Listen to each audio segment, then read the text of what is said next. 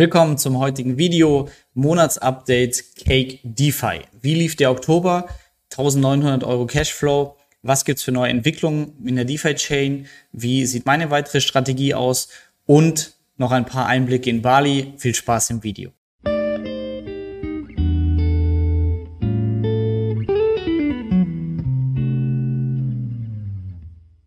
Starten wir direkt mit den Bali-Einblicken. Ich bin gerade hier mit Basti von Talabox. Wir arbeiten an einer Finanz-App namens Monetas. Macht viel Spaß. Und ähm, ja, hier vielleicht noch ein paar Einblicke. Heute hatten wir die Opening Ceremony, wenn hier ein neues Haus gebaut wird auf Bali. Dann kommen hinduistische Personen und ähm, ja, worshipen das Haus mit viel Weihrauch. Ähm, war auf jeden Fall sehr interessant zu sehen. Ich bin noch leicht benebelt, aber jetzt wieder alles in Ordnung. Und damit starten wir direkt rein in unser Cake-Monats-Update für Oktober. Ja, wie immer, der Start auf der Cake-Plattform selbst. Ähm, aktuell Vermögenswert 64.000 Euro investiert auf Cake. Und wir schauen uns genauer an, wie waren die Erträge im Permanent Loss.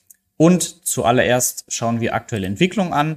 Und zwar DeFi Chain, sehr interessant. Ähm, wir haben Fort Canning Upgrade, das heißt am 15. November werden die Nodes abgegradet auf Fort Canning. Ab dann wird dezentrale Stocks möglich sein, Aktien und ähm, Loans, das heißt, was wir von Peer-to-Peer-Lending schon kennen, ähm, kommt jetzt auch auf der DeFi-Chain. Ähm, was für mich so ein Faktor war, diese Hypothese, naja, DFI könnte auch im Kurs steigen, wenn hier immer mehr Nutzer kommen, die vielleicht auch Lust auf tokenisierte Aktien haben. Ähm, Julian Hosp als guter Marketer im Hintergrund ähm, ja, schafft es, Leute zu begeistern. Da kann ich mir vorstellen, dass die DFI-Kursentwicklung auch eine gute Wette sein könnte. Jetzt ist es soweit, ähm, tokenisierte Aktien kommen. Am 15. November wird das Upgrade durchgeführt, sodass es möglich ist und ein, zwei Wochen später ist es dann auch auf Cake DeFi möglich. Noch zwei interessante Twitter-Posts und zwar von Julian, ähm, was ich auch spannend finde, und zwar die Aktivität. Das heißt, wie aktiv wird an der Blockchain gearbeitet und beim DeFi-Chain-Projekt ähm, ja, sind hier sehr, sehr gut aufgestellt. Das heißt, die letzten 30 Tage, die Aktivität ähm, auf GitHub, das ist, wenn es Open Source ist. Wir machen das für den Finanzplaner auf Geldschnupper zum Beispiel. Der wird auch auf GitHub, auf GitHub ähm, entwickelt und dann deployed ähm, auf die Plattform. Das heißt einfach, wie aktiv sind die Entwickler. Und wenn wir hier auf GitHub schauen, sehen wir beim DeFi-Chain-Projekt ähm, ja alle möglichen Sachen, die man einsehen kann. Pink Paper, App und die Leute, die beteiligt sind. Und hier einfach ein ganz gutes Zeichen, dass wir hier mit DeFi Chain in den vorderen Rängen sind. Polkadot, äh, Cardano, Ether sehr weit vorne, aber dann so in der in der noch zweiten Liga ist DeFi Chain auf jeden Fall sehr aktiv, was für mich so ein ganz guter Eindruck ist, ähm, okay, die Entwickler, die geben da auf jeden Fall Gas. Dann haben wir noch einen interessanten Post. Ähm, von Daniel Zirkel, der auch sehr aktiv ist in der DeFi Chain Community. Und zwar hier einmal dargestellt das gehandelte Volumen von DFI. Und da sehen wir diesen krassen Peak. Also auf einmal ging es hier nach oben, viel mehr wird gehandelt. Jetzt natürlich auch noch die Frage bei Sell, welche Richtung, aber auch was man hier schon sieht, deutlich mehr Buy. Ähm, ja, das heißt, Volumen steigt an. Warum? Weil die Leute sich vorbereiten auf tokenisierte Aktien und Loans auf ähm, der DeFi-Chain. Die Leute haben wohl Lust drauf und deshalb auch Hypothesenbestätigung. Der Kurs von DeFi-Chain, nachdem es nicht so wirklich rosig aussah in der Vergangenheit, hier von diesem Hoch von 3,50 Euro ging es rapide nach unten. Aber jetzt haben wir auf einmal innerhalb von 24 Stunden zehnprozentiges Kursanstieg gehabt. Und ich kann mir vorstellen, dass das in dieser Richtung, vielleicht nicht ganz so steil, aber auch noch weitergeht. Ja, das ist eben die Hypothese, warum ich überhaupt auch auf das DeFi-Chain-Projekt gekommen bin. Ähm, wenn viele Nutzer Lust auf eine, einen Coin, eine Anwendbarkeit haben, je mehr Nutzer, desto mehr Nachfrage, desto höher der Kurs. Und ja, dieser Anstieg von 10% in DFI, jeder, der auf Cake investiert ist, weiß, er hat auf jeden Fall ein großes Exposure in DFI, zwingend. Das ist ja auch der Grund, wenn man jetzt hier reinschaut zu meinen Zahlen auf Cake, warum ich nicht nur Staking mache, was oftmals Leute fragen, dann hätte ich eben nur DFI und deshalb habe ich Liquidity Mining primär ähm, gemacht, weil ich da immerhin noch die Hälfte in Bitcoin oder Ether halten kann. Ja, schauen wir uns jetzt an, wie es von der Rendite aussieht mit den ähm, Erträgen. Wie war der letzte Monat Oktober? Hier vielleicht auch nochmal zur Wiederholung meine Renditeberechnung, ähm, wie ich das mache aktuell oder für plausibel halte, ändert sich aber auch. Und zwar habe ich mir angeschaut, ich habe im Mai 2021 habe ich rund 55.000 Euro investiert auf Cake. Ähm, einmal in Form von Bitcoin, Ether und dann habe ich aber auch DFI kaufen müssen, damit ich Liquidity Mining für Bitcoin und Ether betreiben kann. Das heißt, mein Invest waren 55.000 Euro. Und wenn man sich heute anschaut, ja, was ist denn das jetzt heute wert, was hier auf der Plattform rumliegt, dann ähm, ist Bitcoin im Preis nach oben auf 16.000, Ether auf 15.000 und DFI aber noch stark im Minus von 27k auf 18k. Aber es kam ja natürlich auch sehr viel Liquidity Mining und Staking Erträge hinzu. Jetzt kann man sagen, ja, die kommen ja in DFI, das ist ja auch ein Risiko. Ähm, ja, ich reduziere mein Risiko, indem ich einmal pro Monat meine Erträge in Staking und Liquidity Mining Rewards in Form von DFI von Cake abziehe, auf Bittrex überweise und dort in Bitcoin oder Euro tausche. Damit habe ich hier das Risiko weg von der Kursentwicklung von DFI. Ähm, das heißt, wenn wir uns heute anschauen, ähm, wie sieht die Rendite bei mir aktuell aus, da ist wichtig zu wissen, die Bitcoin- und Ether-Entwicklung hat nichts mit Cake zu tun. Deshalb rechne ich diese Kursveränderung raus. Aber DFI hat sehr wohl was mit Cake zu tun, weil ich hätte nicht in DFI investiert, hätte ich das nicht für Cake gebraucht.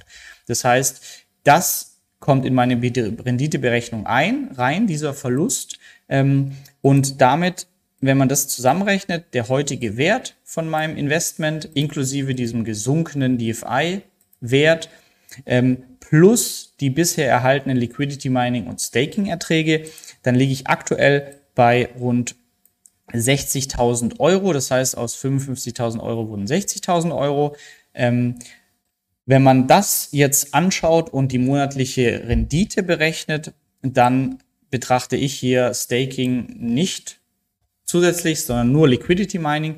Und da gab es im vergangenen Monat 1900 Euro auf mein eingesetztes Kapital von 60.000, macht aufs Jahr gerechnet 38 Prozent Rendite vor Steuern. Was sich auf jeden Fall sehen lassen kann, aber wir sehen auch, was meine Vermutung schon im Juni war, ähm, und wir hatten davor noch viel höhere Renditen, dass je mehr Nutzer mitmachen, desto geringer wird die Rendite, weil sich der ja, Bonuskuchen einfach unter mehr Leuten aufteilt. Aber 38 Prozent ähm, kann sich auf jeden Fall noch sehen lassen. Wie sah es im Oktober aus? Das heißt, ich habe DeFi Bitcoin Liquidity Mining, DeFi Ether ebenfalls. Und im Oktober habe ich als Rewards bekommen 444 DFI, genau wie im letzten Monat, 338 DFI beim Ether Liquidity Mining und eine vernachlässigbare Größe an Bitcoin und Ether, sodass insgesamt zum heutigen Kurs 1917 Euro an Cashflow reinkam. Und das ist wirklich Cashflow, weil ich ziehe die DFI ja ab und wandle sie direkt um. Damit ja, ist es auf jeden Fall eine nette Summe. Als ähm, Nebeneffekt fließen immer noch die Punkte in Staking rein, das ich nicht aktiv betreibe. Auch hier wird immer auf Null gesetzt jeden Monat. Trotzdem kamen hier noch 507 Euro im Staking rein. Das heißt, zusammengenommen hatte ich Erträge von 2400 Euro letzten Monat. Für meine Renditeberechnung schauen wir uns aber nur Liquidity Mining an. Ähm, Affiliate-Provisionen, Referrals ähm, sind hier natürlich nicht mit berücksichtigt, weil würde ja die Rendite verfälschen, sondern das ist jetzt wirklich nur rein mein Invest in Liquidity Mining. Ähm, genau. Ähm, dann Permanent Loss ist ja immer eine zu Recht kritische Geschichte. Das heißt, wenn ich Bitcoin DFI in den Liquidity Mining Pool gebe, dann je nach Kursentwicklung reduzieren sich die Anteile. Das heißt, auf einmal habe ich weniger Bitcoin oder mehr und mehr DFI. Und ähm, Bitcoin, DFI, diese Kursentwicklung von beiden im Vergleich lief die letzte Zeit so, Bitcoin nach oben und DFI nicht so schnell nach oben. Das heißt, in Relation hat sich DFI schlechter entwickelt und damit, um das Kursverhältnis gleich zu halten, das Anteilsverhältnis im Liquidity Mining, habe ich weniger Bitcoin und mehr DFI. Sollte sich der Kurs drehen, DFI wächst stärker als Bitcoin, wird es wieder rückgängig gemacht und deshalb Impermanent Loss. Es ist nur ein temporärer Verlust. Ähm, aber schauen wir uns an, wie das jetzt lief, weil was hatten wir für eine Entwicklung? Wenn wir uns den September anschauen, dann hatten wir bei den Kursen im September, das muss Oktober heißen, hatten wir im September einen Kurs von 2,09 Euro und DFI ist jetzt gestiegen auf 2,44. Was würde man erwarten? DFI-Kurs geht höher, das heißt, ich habe jetzt beim Impermanent Loss mehr Bitcoin, weniger DFI eigentlich eine Entwicklung, die wir sehen wollen. Aber was zeitgleich passiert ist, Bitcoin ist extrem gestiegen und zwar von 41.000 Euro auf 53.000 Euro. Und das hat diesen Anstieg von DFI quasi wieder überkompensiert, so dass, wenn man sich anschaut, mit was bin ich gestartet, mit 0,31 Bitcoin, hat sich das im Laufe der Zeit reduziert und jetzt auch noch im letzten Monat eine leichte Reduktion auf 0,24. Das heißt, bis zum Tag heute haben sich meine Bitcoin reduziert auf 0,24. Dafür habe ich mehr DFI im Verhältnis bekommen. Wenn DFI jetzt weiter steigt und Bitcoin sich nicht im gleichen Maß weiterentwickelt, dann wird sich das angleichen und ich erwarte hier, dass ich dann wieder mehr Bitcoin habe im Liquidity Mining und weniger DFI. Ja, das zu den Erträgen. Ähm, wenn wir uns das insgesamt anschauen, also so ein Cashflow bei meinem Anfangsinvest von 55.000 Euro, kommt hier so ungefähr 2.000 Euro als Cashflow raus, was auf jeden Fall nett ist. Schauen wir uns als nächstes nur noch an, wie es weitergeht. Und zwar ähm, hatte ich hier angedeutet, dass ich bei meinem Cake-Investment von meiner Strategie das noch etwas überdenke. Also ich habe da am Anfang sehr euphorisch ein bisschen zu viel Geld reingemacht. Einfach nur, wenn ich mein Gesamtportfolio anschaue, bin ich jetzt schon bei 30 Prozent Krypto-Investments und das sind 130 Euro ungefähr. Und davon ist jetzt die Hälfte quasi in Cake DeFi und das ist mir etwas zu hoch. Nicht, weil ich Cake irgendwie schlecht finde, aber es ist zu viel Risk Exposure in einer Plattform. Und ähm, deshalb ist mein Plan, habe ich letzten Monat schon angekündigt, habe ich jetzt aber nicht gemacht, weil wir hier auf Bali mit der Finanz-App, die wir bauen, zu viel zu tun hatten, was ja auch gut ist. Ähm, deshalb habe ich das noch nicht gemacht, aber ich werde dann zeitnah quasi meine Ether DFI Liquidity Mining Position auflösen und abziehen und werde das freie Geld dann in Optionshandel stecken oder noch ein bisschen die Füße stillhalten und NFTs kaufen, weil es mich einfach super interessiert und ich es sehr spannend finde. Und um insgesamt, wenn ich mein Gesamtportfolio anschaue, mein Exposure zu Cake etwas reduziere, aber nicht, weil ich irgendwie unzufrieden wäre mit der Situation auf Cake, sondern nur, ich ja, habe gern eine bessere Aufteilung im Kryptobereich. Genau. Ansonsten werde ich es genauso weiterlaufen lassen. Ähm, gefällt mir und vor allem dadurch, dass ich monatlich quasi auf Bitrex einen Teil immer abziehe, erhöht sich von Monat zu Monat, reduziert sich mein Risiko durch die Exposure an DFI. Und ähm, ja, das heißt, dauert wahrscheinlich gar nicht mehr so lang und dann habe ich mein Initial Investment wieder raus und dann bin ich quasi risikofrei auf Cake unterwegs, was auch eine nette Situation ist. Ja, mich interessiert natürlich auch immer deine Meinung. Ähm, schreib's gerne in die Kommentare. Bist du auf Cake? Wie läuft's bei dir? Was ist deine Strategie? ähm, ja, ist schön zu sehen, dass die Community hier immer wächst und wir quasi von unseren Erfahrungen gegenseitig lernen. Und ja, falls sich Bali-Content noch mehr interessiert, stellen wir auch hierzu gerne Fragen. Da plane ich auch noch ein Video, um hier ein bisschen Einblicke zu geben, auch was kostet das Leben hier. Ähm, genau. Ich werde noch bis Anfang Dezember hier bleiben. Eventuell drückt die Daumen, fliege ich etwas früher zurück, weil ein TV-Auftritt in Deutschland klappen könnte. Das wäre wirklich super cool. Ähm, ja, bis dahin wünsche ich dir einen super Tag und ja, freue mich auf deinen Kommentar. Mach's gut, dein Florian.